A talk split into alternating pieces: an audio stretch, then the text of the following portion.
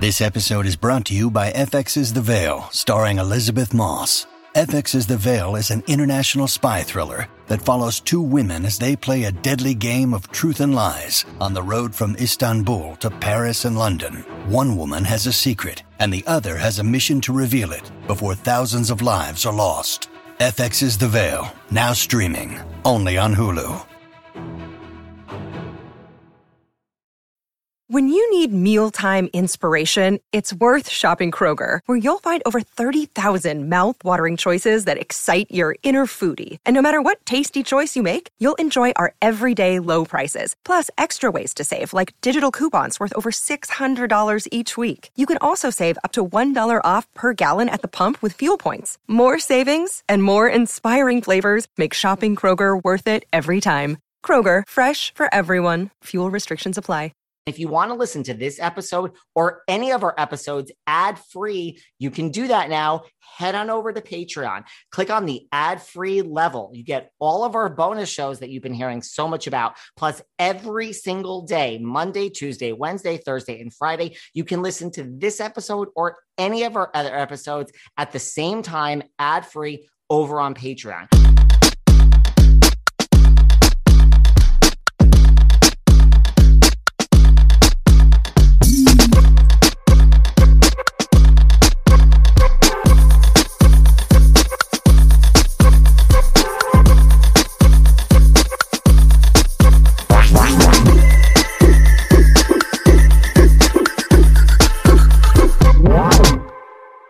Hey everyone, this is David. Let's just get right into it today. Welcome back behind the velvet rope because we are joined by the host of the new Sirius XM podcast, new episode every Tuesday, Lunch with Bruce, available everywhere podcasts are found. And you can also hear this on Radio Andy, the man himself, Mr. Bruce Bozzi. Uh, well, thank you for having me. This is super exciting.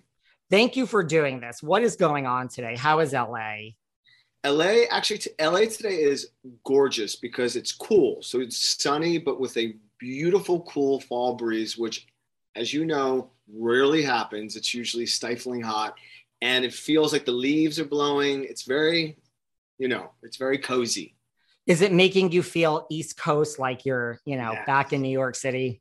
Yes, you know, and I need that because my soul is New York City. So, oh, sorry, that was the door. Um, the anything that makes me feel like New York, I just sink into. I mean, I'm I'm in New York now, and I like split my time at times. Like, are you that type? Like, when you're in New York, you miss LA, and when you're in LA, you miss New York, or do you just always miss New York? When I'm in New York, um, it's so funny when I go through the Midtown Tunnel, and I I do I have a uh, this thing that I do for years and years is the windows immediately go down so I can smell the New York air. And by the time I'm going up towards, you know, I think it's like whatever, 38th Street, 5th Street, something like that. I don't even remember that I was not in New York. It feels like I've always been in New York. So to answer your question really clearly, I never think about LA when I'm in New York, and I always think about New York when I'm in LA. That's just me. But yet I also feel like I have the best of both, to be honest with you. It's good to be a little bit of both, right? Yeah. yeah.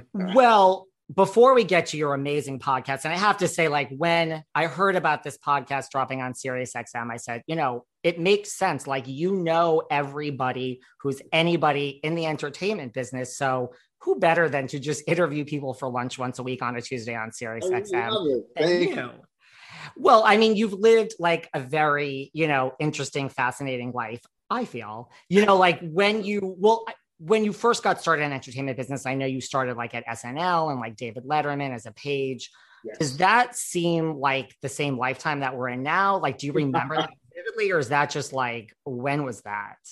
Well, it, it, it is funny how many years ago that was, and so it, it feels it feels like a different lifetime. But I remember it so vividly. In 1989, when I got that gig, and it was a hard job to get. You know, the Page program was highly competitive. It was an 18 month program.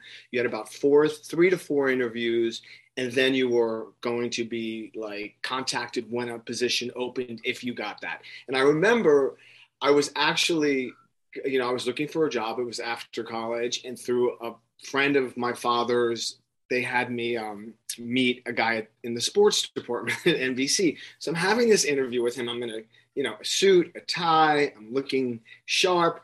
And as he's talking to me, he goes, you know, what do you like about this? And I said, well, to be honest with you, I, I don't really like sports.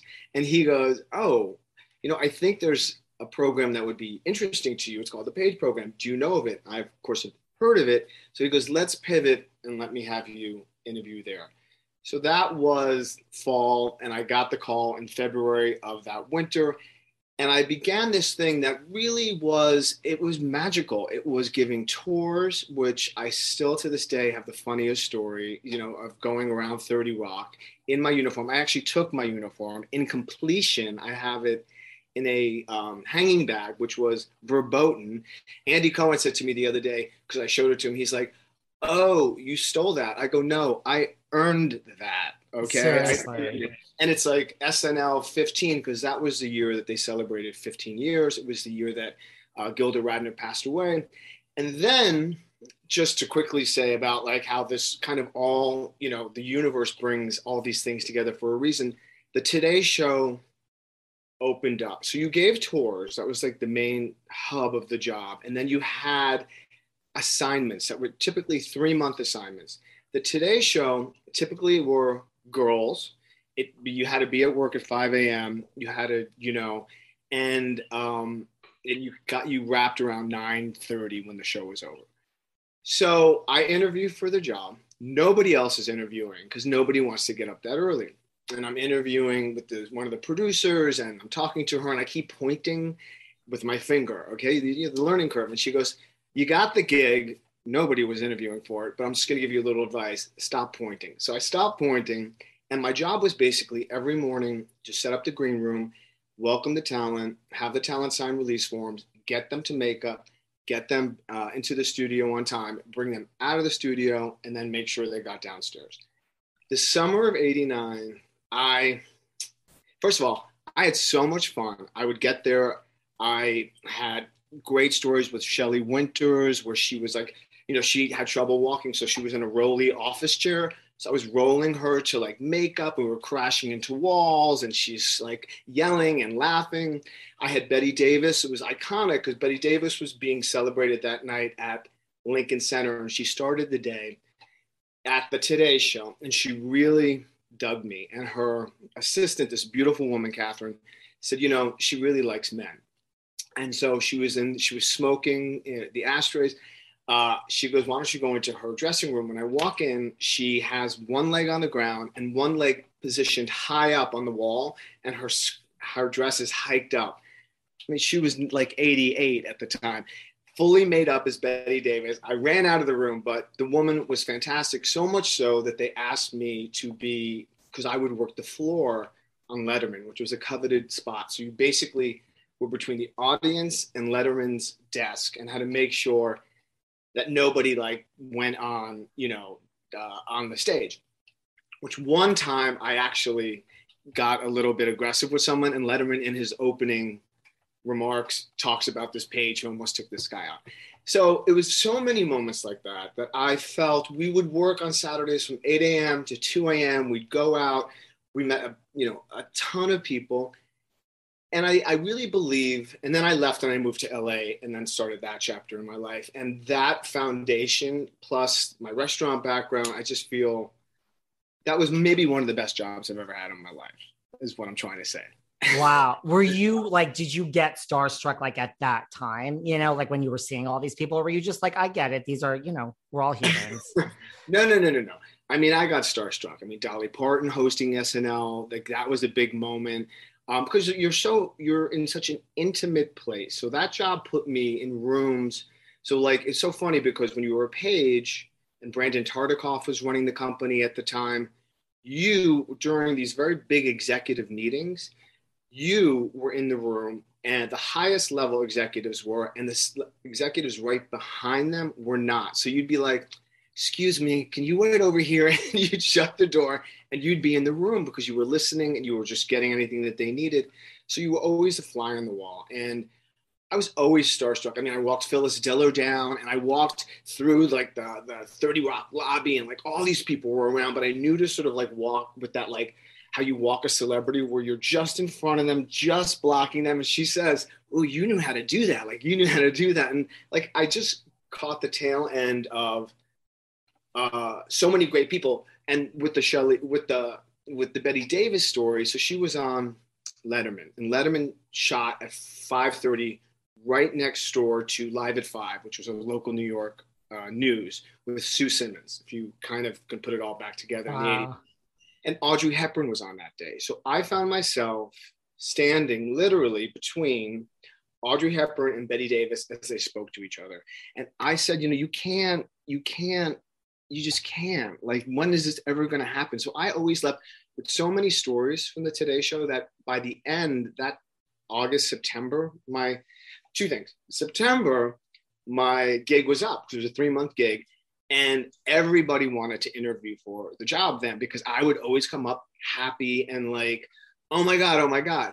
And the day I was leaving, Jane Pauley, and I used to really run scripts for Jane Pauley in the morning, back and forth and back and forth. And it was around 6:40 in the morning, and she's sitting behind the desk and she's putting her lipstick on. And she goes, You know, Bruce, I hear you're leaving. Today is like your last day. And I said, Yes, I am. And, you know, it was emotional. And she goes, um, If you want, I would love to write a letter of recommendation for you, unsolicited. And I said to her, You know, thank you. But, you know, why, Miss Pauley? Like, all I did was get, you know, uh, muffins and get people to make up. And she's like, It's not what you did, it's how you did it. And that has stuck with me my whole life when it comes to just my life how i live my life and my and work. Wow. Yeah. I mean where does that because you were also working at the palm like at this time right? Like around so where and like the family business. So where does this work ethic you know a lot of people could just say it's my family's restaurant let me just you know just despite the fact that you were interested in entertainment but you know you didn't yeah. take the easy road you kind of were working where does that work ethic come from well i think it you know yeah, because when I was working at the Palm, one of the things that I always brought to my work was I was part of the team. So there was nothing above. And I, you know, so I, that was A, just I think my nature. B, it was also instilled and expected from my parents that, okay. And when I went into the restaurant business, which I didn't know was going to be such a big chapter in my life, I thought, okay, this is just a means I needed to make money. I needed to, like, you know, my parents expected that. Um, and I earned the respect of the employees that I was working with, the waiters, the busboys, the dishwashers, because I did everyone's job with them. You know, I was never the spoiled kid that came in and said, You work for my dad, you know, screw you, I'm here, I'm not there. And I think it just was expected. And we were in the service business. I know what service is, which is, I think, bleeds into what is happening in my life now in regard to lunch with Bruce and the ability to do this. I understand service. I respect the service business. And so, you know, I I didn't bring attitude. No, you didn't. Do you miss the palm? Like I know you've moved on from it as of last year. I think um, it was. Like, do you miss it? Well, it was a complicated, very bad ending of a 94 year family business. So I'm proud of the the the I'm proud of it in so many levels, and I had to mourn it because it was certainly the great patriarch in our family and the co-founders family.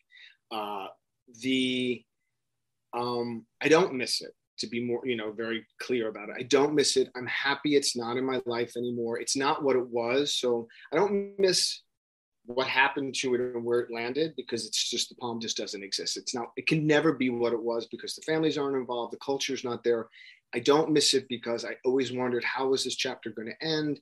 It ended poorly. It ended with typical sort of, um, I think, greed and uh, mismanagement and all of us who worked and gave so much of our heart in it all the people that i worked with and i respected you know yet again the servers the servers you know we we we there was a big loss. But it also in covid happened so that gave me time to reflect.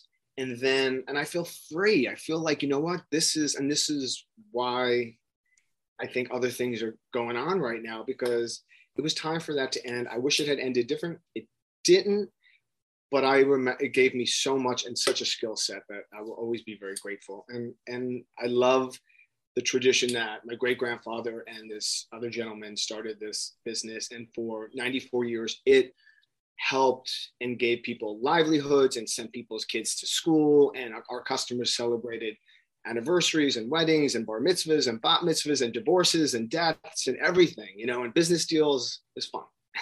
And look, everything happens for a reason. It gives you more time for lunch with Bruce, your wonderful yeah. podcast. Before we get into that, one other moment in your life is a highlight for me. Like I remember when you got the champion award for GLSEN, I think in 2017. Yeah. There it is. See? Right here. And as a member of the LGBTQ plus community myself, like I remember your speech, like it was very heartfelt and being called certain things on the bus on the way to school. Your whole family was there. Was that like, where does that rank? I mean, the award is right there. I imagine it's up, but like, where does that rank on the list of accomplishments in your fascinating life?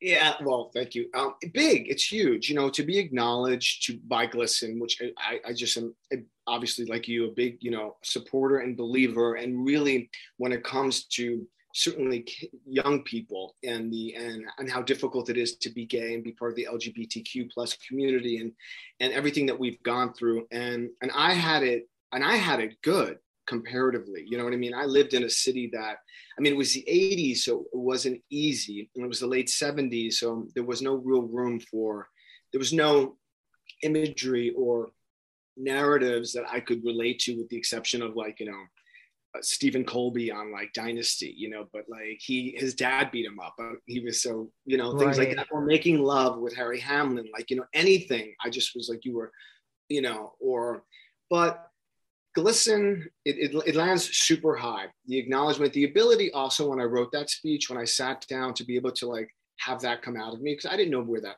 where that was in me. I wasn't, and it was very cathartic, and it was meaningful to have my family there. It was meaningful to be because um, it took me a long time to be comfortable saying I was gay, to be comfortable, you know, just on, on so many levels. Um, so it was huge to and eh, to be to receive that honor. And also i hope that i can continue to be a you know set an example and help all young lgbtq plus people and and fight for our rights and fight for marriage equality which we did. And in this like crazy time of divisiveness and, and conservative and this right and left and all this crazy just to make sure we protect ourselves and our community. And we're yeah. in yeah we're in i mean do you think to that point like we've come far you know like you look at shows like i mean her husband basically runs all of caa like we have pose you know like we've come like do you think we've come i mean we've come far like do we still have do you still see like a lot of closeted like there's still a lot of closeted actors and actresses in hollywood you know, it's interesting. I, I think we've come certainly far. When you have content, you know, you have someone like Max Mutchnick who creates Will and Grace in the 90s. That was you know, amazing to tell the stories. And we all related, you know, I had the girl best friend who she was in love with me and da da da da. Totally. I had Jack, you know, I wasn't Jack. I was, but, um, and the portrayal of gay people now is much more prevalent. And I think, um, with Pose, I think Ryan Murphy is just has been such, has done such uh, service to our community. And I think people like Greg Berlanti have done incredible things. I think there are a lot of gay actors out there now and leading men gay actors. I mean, you look at someone like Matt Bomer, who is a friend of mine, like there was a time he could not be in uh, he well first of all he he did not get cast as Superman when the when the studio found out he was gay. He really was going to get it. This is now years ago, and he didn't because they didn't want to take the chance. You know, that that was then. This is now where he can portray a married man, and we believe him as a married man to a woman. You don't have to be.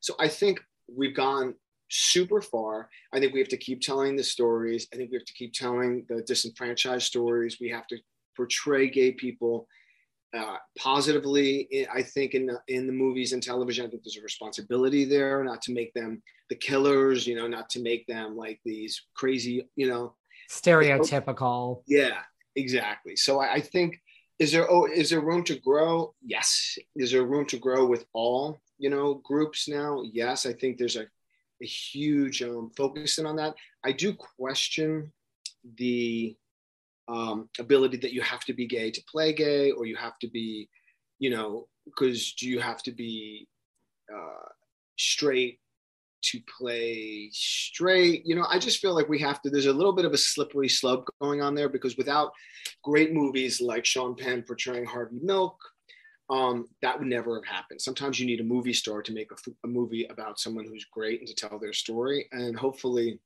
but we've come a long way. And I mean, I was I watch like now all these rom coms that are meant for like teenagers about like the love story, like Love Simon. I immediately went to like Greg Berlanti and was like, I've watched it four times because I was able to relive my adolescence because I didn't have a boyfriend. I wanted a boyfriend. Right. You know, I wanted to go to the prom. I wanted to fall in love on the Ferris wheel. What the hell?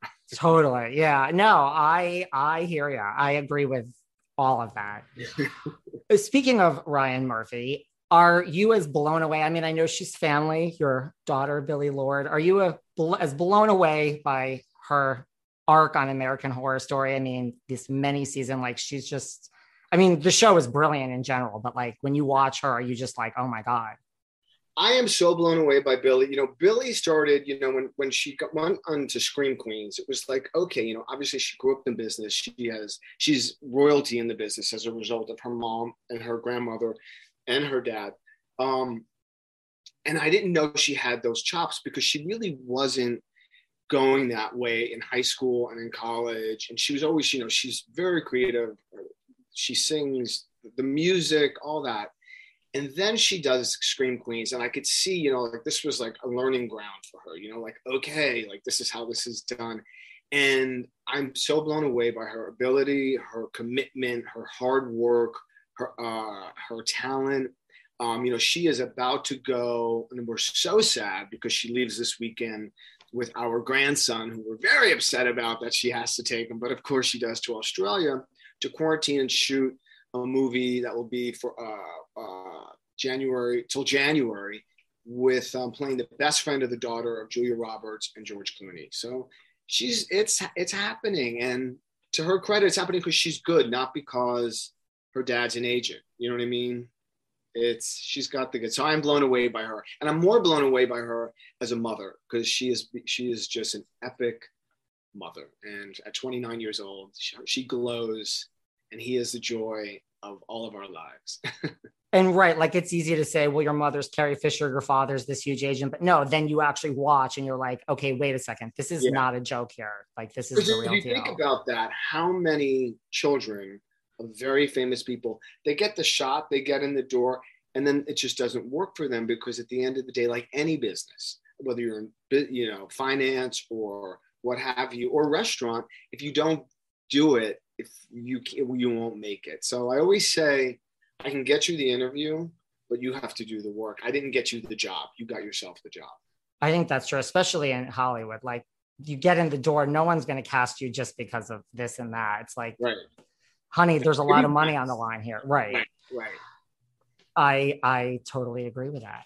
Did you call Julia Roberts and say you better be nice to my Billie Lourd when she's on location with you? I mean, you have direct access, you know. I do have direct access. Julia was here with Danny and two of their kids um, a couple of months ago. We had a, I guess it was like a, maybe a, a Labor Day barbecue. So, you know, the talk of the table too was, you know, the pending travel. And we've seen George um, no, I mean that would not be my place to say though. Knowing Julia now for a long time, she's you know she's a heart of gold, and she will only embrace, and they're going to take care of Billie, especially being so far from home. So I, you know, she, there's no one. I mean, I'm the hugest Julia Roberts fan. Like we went to the AFI celebration of Julia Roberts years ago, and I'm sitting next to Brian, and they show, you know, I love a montage I love a montage, and they show all these clips in every movie. I'm like, oh yeah, that's me, that's me. And Brian goes, why do you only identify as the Julia Roberts character, not the guy character? I'm like, because that's who I am. when Julia's on the screen, there is no other. I totally agree. Right. Before we get to lunch with Bruce, one more thing. What is the best thing about being BFFs with Mr. Andrew Cohen? wow. Well, there's a lot. I mean, you, you have to contextually, it's always important that, you know, Andy and I met in 1994. I was dating his best friend at the time. And it was a three year relationship, of which the first year was typical of like Andy being a little bit bitchy towards me. The second year, we sort of like sussed each other out because both of us were over the person. And then the third year was like the exit for the two of us, and we clicked. And we call the year of 1997 the year Brandy, Bruce and Andy, and we just exploded. You know, Andy is fiercely loyal, extremely fun. Um, he is, he's, uh, you know, I th- to and he's very loyal to all his friends. Like Andy has the ability, as busy as he is, to his net, which is wide from high school to college, to he keeps in touch with everyone. Being the best friend, I've I've never had a best friend like Andy. He is truly. Um, he's been there in my good times, in my uh, bad times. Um, we we could speak for hours every day. Like we'll look as you know the phones tell you, and he's like, "Ooh, like we did, you know, we're on hour twenty minutes right now." We have endless things to say to each other. He's the best girlfriend. He's the best best friend. Um, so there's there's almost too many things to say, but I, you know what? But ultimately, I feel safe like I've never felt safe in a friendship, and I feel like he's family to the end. And eh, like finding your mate in life, finding a friendship like that is a it's a rare thing, and so I handle it. We both, can, you know, we can say anything. We can argue with each other we can laugh, we can get into trouble together. Um, but at the end of the day, he's only been a true support as I have for him. And it's, and I've, and watching him become a father and being a part of that experience and helping him be inspired because he saw me become a father. And it's, it's a, it's a magical friendship. Well, you are the godfather to Benjamin Cohen. So I did, am. did Andy turn to you for fatherly advice? You know, he did. I mean, what he saw was one, he just watched. So when I was 40, I called him up and I go, Andy, I have something to tell you. I was living in DC at the time, working at the Palm, because that was the corporate office.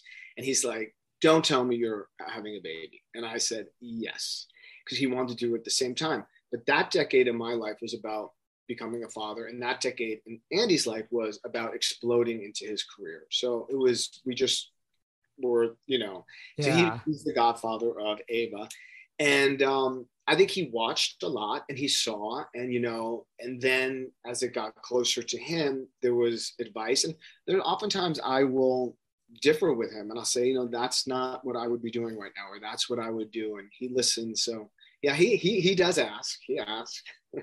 do you get i know you're a big housewives fan you've been open about that before and there's nothing wrong with that do you get spoilers from andy on what's to come you know, I do. I'm not. One of the things that's happened is I have pulled back from the Housewife franchises because it's like, all right, you know, and I get very anxious when I watch them, and I'm like, can't watch them all. We, um, he will say what he does is like, he's like, okay, Bruce, you gotta watch episode 11, Dinner Party Part Two, at Kathy Hilton's house. You need to see that, or you need to see so and so in New York, or or he'll give me like an Erika Jayne thing um, but not so much because you know he's like if I was truly immersed and knew everybody, yes, I think he would. But I I respectfully keep a little distance there.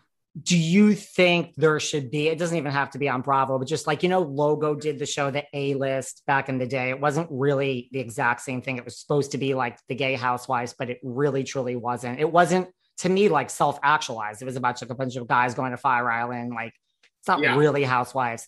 Do you yeah. think there should ever be just like an all gay male, like, you know, fully actualized, like, here you are. Maybe you could be a, you know, you have a family and just like people with like a full 360 of a life.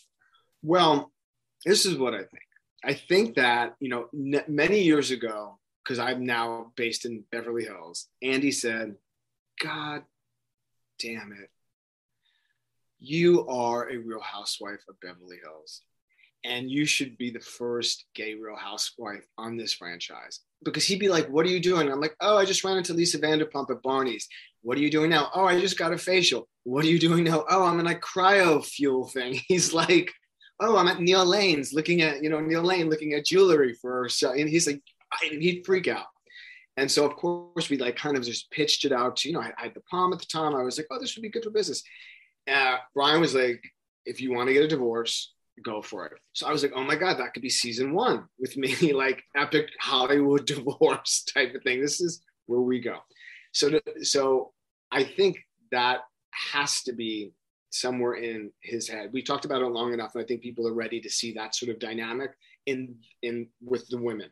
In regard to like a all, I don't know. I mean, I, I don't really think so. I think, and maybe there's something weird in that, but I feel like I don't know if it would work in the same way for some reason. I think it would be a little bit different, though. I think, you know, the gay best friends that come on are fun, but I do think there's room now to put a real self actualized gay person who's married, who has a family, who has business, and on the show and interacting with these women. That would be interesting because a male energy with them, gay or straight, is always interesting. And I think a gay guy, there'd be some good, good stuff. You would be the perfect Beverly Hills housewife. I, I would have to agree with that. Isaac Mizrahi called him the other day and said, why is Bruce Bozzi not a housewife of, of New York? And Andy was like, New York, Beverly Hills. And he was like, What do you mean Beverly Hills? He's so New York. He's New York. He's like, Ah, you're right. Beverly Hills aren't, but it's not going to happen. I don't want you to get divorced over it.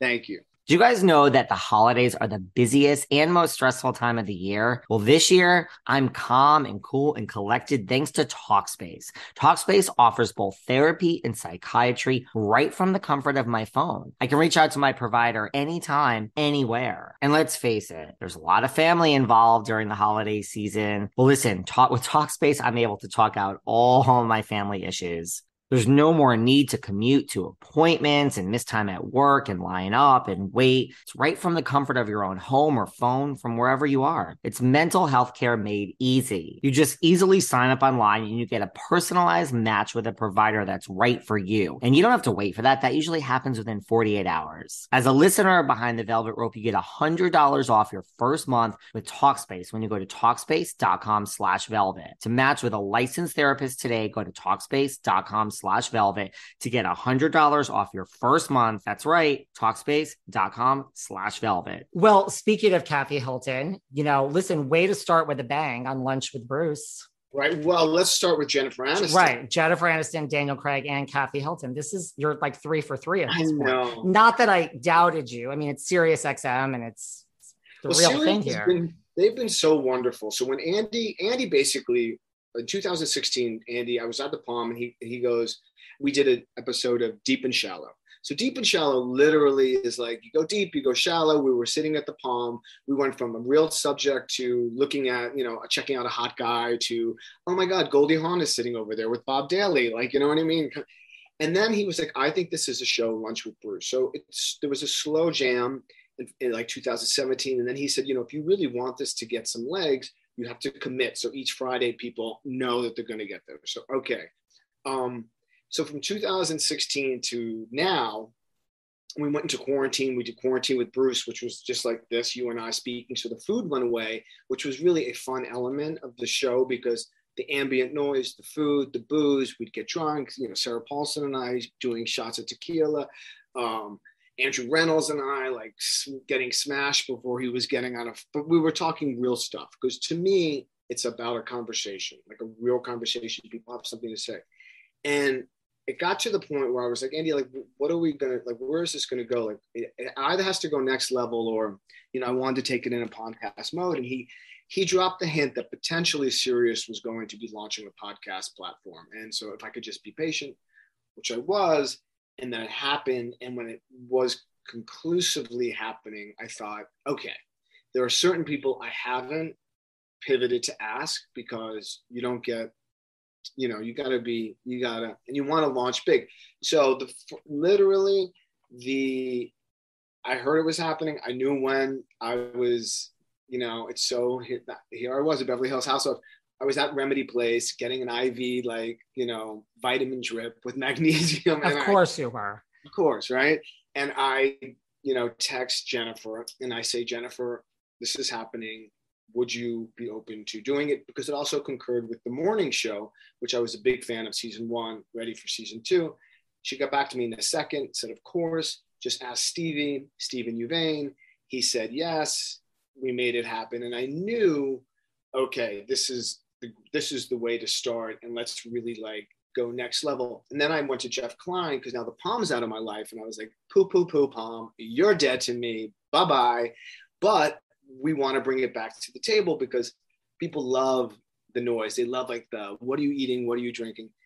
And I went to Jeff Klein and said, would you be open for to us to do this at the tower hotel, tower bar, restaurant.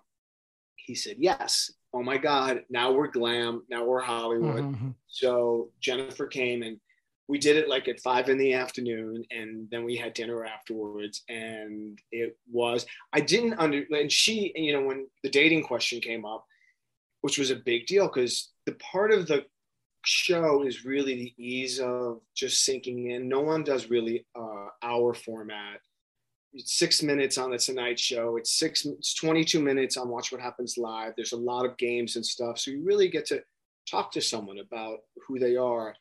And that you know to find a night one uh it, like one of the lead stories on entertainment tonight access e i was like wow like okay we're onto something here. So that was exciting. And then kathy behind it was phenomenal. Then daniel was here. So daniel comes he's also staying with us and i said Dan, and I, I not only ask him, but then I respectfully, of course, Laura Simons is his publicist. I say, can will you do this? And she he's action packed. She's like, yes, but let's do it at the end before we leave. So he's super chill, and you'll get. And Ryan, my husband, listened to it and said, you know, I think this is going to go down as one of the definitive conversations he's had about this. He's going to love this forever. And I mean, he was pissed that I was asking too. You know, he's like, oh my God, like really? Like you have to ask. But um, that's good. And we have Andy is next week we have Amy Pascal coming up, who is, you know, just incredible. She used to run, you know, Sony Columbia. She has Amy Pascal Pictures. She's, you know, a huge uh, executive and uh, producer. We have Barry Diller coming up. So we have, you know, we have, I just did Glen Powell, who's going to be a superstar. I mean, he's already a superstar in my eyes, but he launches this summer in Top Gun Maverick. And you're going to see this guy's face all over the place. And, Tom Ford is going to do it. So we, we're getting some goodies. Was Jennifer Aniston always like in the back of your mind a year ago? Like, if this happens, this is what I want. You know, it just happened to work with the morning show, which is brilliant.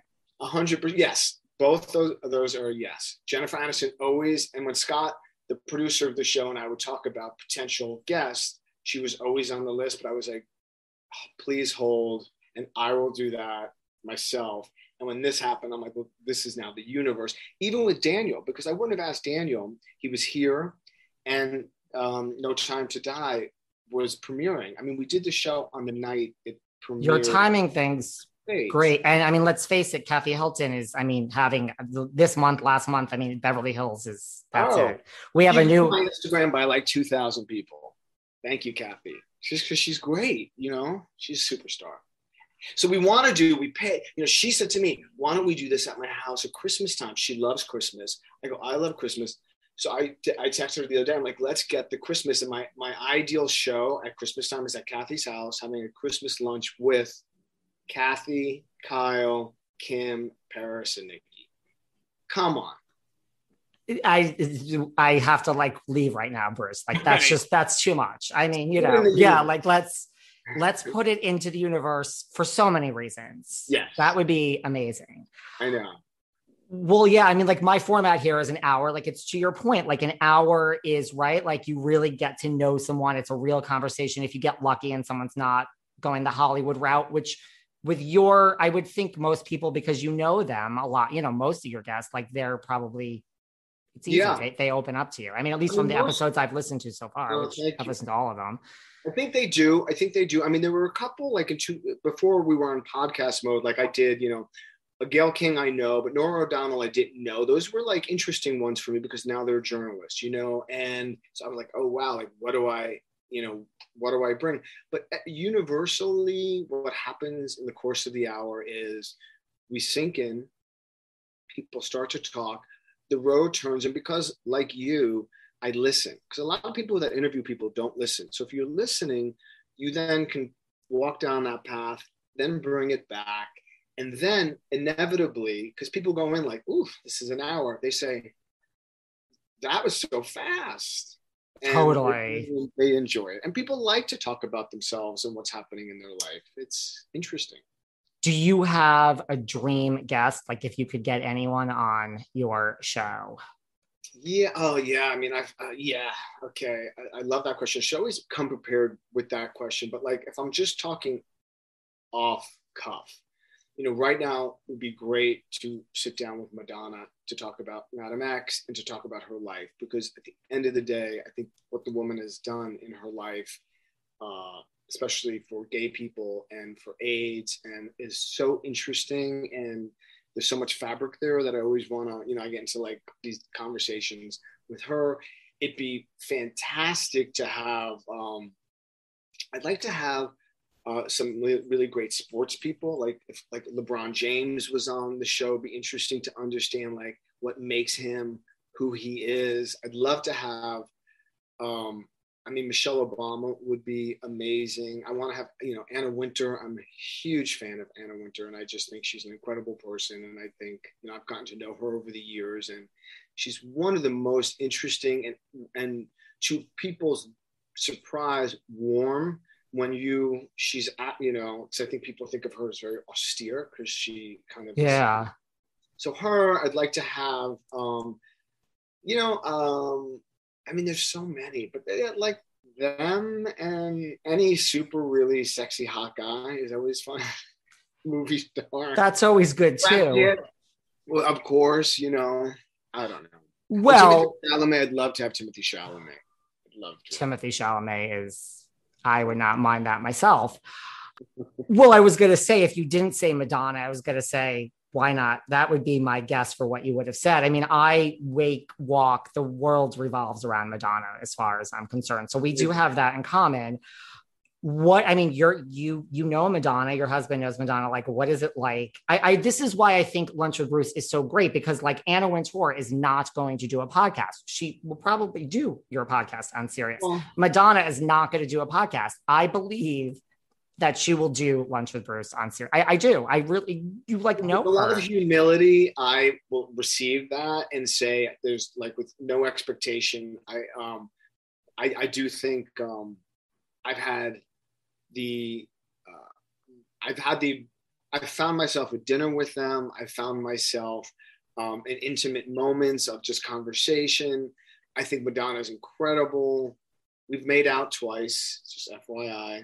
So I feel like we have a little like thing. so jealous. Yeah, and you know I do think that they feel safe hopefully. And I think that's really sort of what's special about Lunch with Bruce. And I think why on podcast, it's so exciting because now it's like international, it's global. I'm getting, I love when I get these feedbacks from people like in Great Britain or people like in other countries. And I'm like, oh my God, like people are listening to this now. Um, so yeah, that they would be great. And it, like I said, it's not a gotcha. So I'm, what someone knows is it's not a gotcha. And because it's live tape, if someone wakes up the next day and says, you know, I really wish I hadn't said that, we take it out. It's like I'm, we're here to like create love and and celebrate your life, not make you feel bad about anything. Totally. And like the whole thing with Daniel Craig, which just went viral with, you know, like the gay bar and like he feels like you didn't try Did to get him. It just, that, what happened to I don't know. Well, the any. Jennifer Aniston thing went viral and the Daniel Craig thing, I think because it's your newest episode at this moment, it's it's getting legs. I mean, I his story is a good story.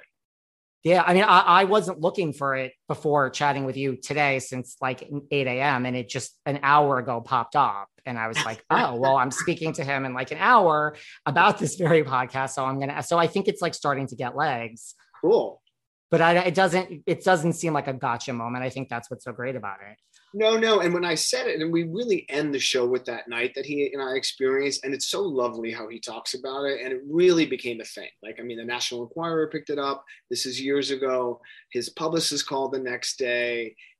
Brian came home from London. He's like, What happened? I, Daniel calls me at 7 a.m. that next morning and is like, uh, I think the National Enquirer. And like he says on the show, you know, we were caught, but we were doing nothing wrong. We were just friends celebrating. And yes, we are affectionate, so we hug each other and stuff like that. And and I love how he refer, what he talks about loving gay bars, and this was certainly not the first gay bar he went to, because he is a friend in a profound way to the LGBTQ plus community tremendously. He is one of these, you know, bastion of heterosexual sexiness that is actually so confident in who he is that none of that matters. And he talks about when he goes into straight bars, and I've heard him say this before. You know, guys are very macho, so they see James Bond walk in and they want to, like he says, dick swinging. You know, he's like, I don't need that. Like, I don't want to get into a fight. Just give me my drink, man. Right? Give me my drink and maybe kiss. When that guy said to me in the gay bar, "Are you his manager?" I said, I don't know if you've listened to this, but this guy comes up to me and he says, "Oh, you his manager?" And I lose it on the guy. I'm like his manager. We're in a gay bar, and you're Right. not asking me if I'm sleeping with him. Like what? You know? You're like, wait a second, I'm so offended right now. Like, completely. completely. it's funny. It's really funny. What's the best thing about just being around the icon that is Madonna? I mean, you've been to her party, she's been to your parties. I mean, there was a party we we had at the house years ago, and I literally carried her coat on my arm, like draped over the whole night, like, and you know, the whole night. What is the best thing is when you when you grow up and someone has such an impact on you and you don't know them, like she had on me as I was coming of age in the 80s and then in the early 90s, you know, really um, living in LA. She was in LA. There was like, we were always, I was kind of close enough where there was a club called Club Louie and there was Friday, Saturday nights, like, oh, Madonna was there, but you know, Sandra Bernhard was there, Ingrid Casares, the whole little group was there, you know, Herb Ritts was there. It was a very special moment in Los Angeles. When you then meet them and you are not disappointed and you, and she's everything you're going to expect. She's fun. She's nasty. She's, she's, you know, quick witted and, you know, um, and that to me, it was like, oh my God, when I found myself really dancing with her one night for the first time when I met her, like dancing, I'm like, you're dancing with Madonna. You know, to this day, it still is a huge thing. Um, I don't see her that often anymore. We did have dinner a couple months ago at a friend's house. It was very, it was just six of us. And I just feel like the woman just keeps trying to, you know, bring art. And I know that she's kind of controversial and what people are judging how what she's done to herself physically and all the craziness that's going on, but she lives by her own rules. And so I just feel like she's she's not disappointed me, nor would she care. It's but she is still a huge family. Well, I'm going to show you this. So this picture was taken, if you can see it. That's a picture Yeah. of Emma uh, kissing an Oscar, and it was taken by Andy Cohen, I might add. Um, in and she's holding coincidentally Rachel Weisz's Oscar, and we were at a restaurant, and we just like there are the, all these special moments that I've been fortunate. And Jess Cagle says, "What's interesting about Lunch with Bruce." And I say this also with humility is you're one of the few people who are actually on the same side of the uh, velvet rope, so to speak. Right. There's a there's a very interesting take on it, and that's just a result of I think being a good person, a nice person, and knowing great talented people. And but and I know I'm talking a lot. I Yeah. think what people respond to me and why Lunch with Bruce works so nicely and beautifully is because I treat the waiter who comes to the table and the busboy the same that I treat Jennifer Aniston. And it's, or you know what I mean? It's people are people. and I'm sure you don't have to mention any names because I wouldn't. I, I do do that to people, but I don't do it to many people. I'm not going to do it to you, but I'm sure in your circles in Hollywood and nights out, you go out with many people where you're like, you know, they always say, look at how someone treats the wait staff, and like, Yeah. it's true, right? Yeah. If someone's dismissive, it, it's that's a hard thing for me to come back from. Yeah, whether they're a celebrity or not. Usually, they're I'm, I, I kind of cut them out a little bit. Like, all right. I get it. Well, no, I agree with Jess Cagle. That was like my point earlier too. I think like, you know, not to use my own show title, but you are on the same side as, of the rope. And Love that's why, well, I love your show title, Lunch with Bruce. It's great. I mean, but that's why it works, you know, because it's, you are an insider and these are truly your friends. And when they're not, you, you still can interview them from a different point right. of view. And that was that was the skill set I really tried to hone in on, and that's what I think was great about quarantine time. Now looking how everything works from going back to being a page to quarantine to this now iteration is everything was happening for a reason. So if we do our job right and I lean in and I'm you know serious with my questions coming in and I'm having a good time, there's room for I think this show to continue to grow and be certainly a show that when you are unlike the circuit of doing press, that your publicist will say, okay, these are your TV things, these are your radio podcast things, and I could be on that, hopefully. I think you're already on that. That's been yeah. my well, I mean, serious and Bruce, I think I don't know. I think Jennifer Aniston, from the minute she opened her mouth, put you on that. That's my opinion, honestly. And then it was a great episode and then it got press. So I think there's nothing more. And then you followed it up with two other great guests, and now you tell me you have Andy and all these other people coming. So I think you're already there. You're very humble. We'll wrap up in like two minutes, I promise. But I was going to ask you, would you want to interview Erika Jayne? Wow, that's a tough one for me to answer because she scares me a little bit. So yes, from a like from a conversational point, I would.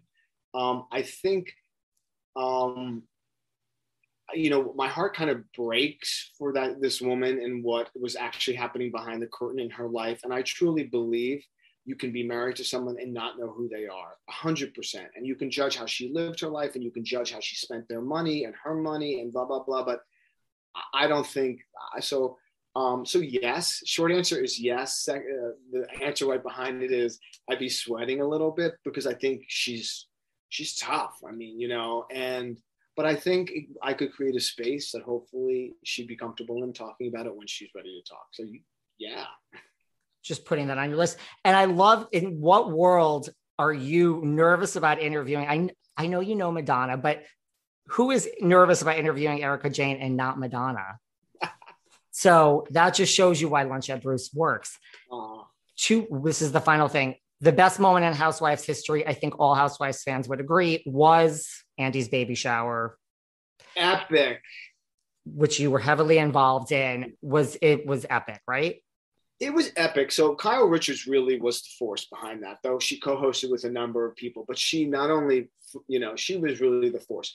It became, it was so funny because it was just like a nice groove. It was like people would walk in, it was like, woo, then the lunch. And then it felt like, oh, okay, like this might be wrapping up. And then it was like, no, Rinna was like, get the F up.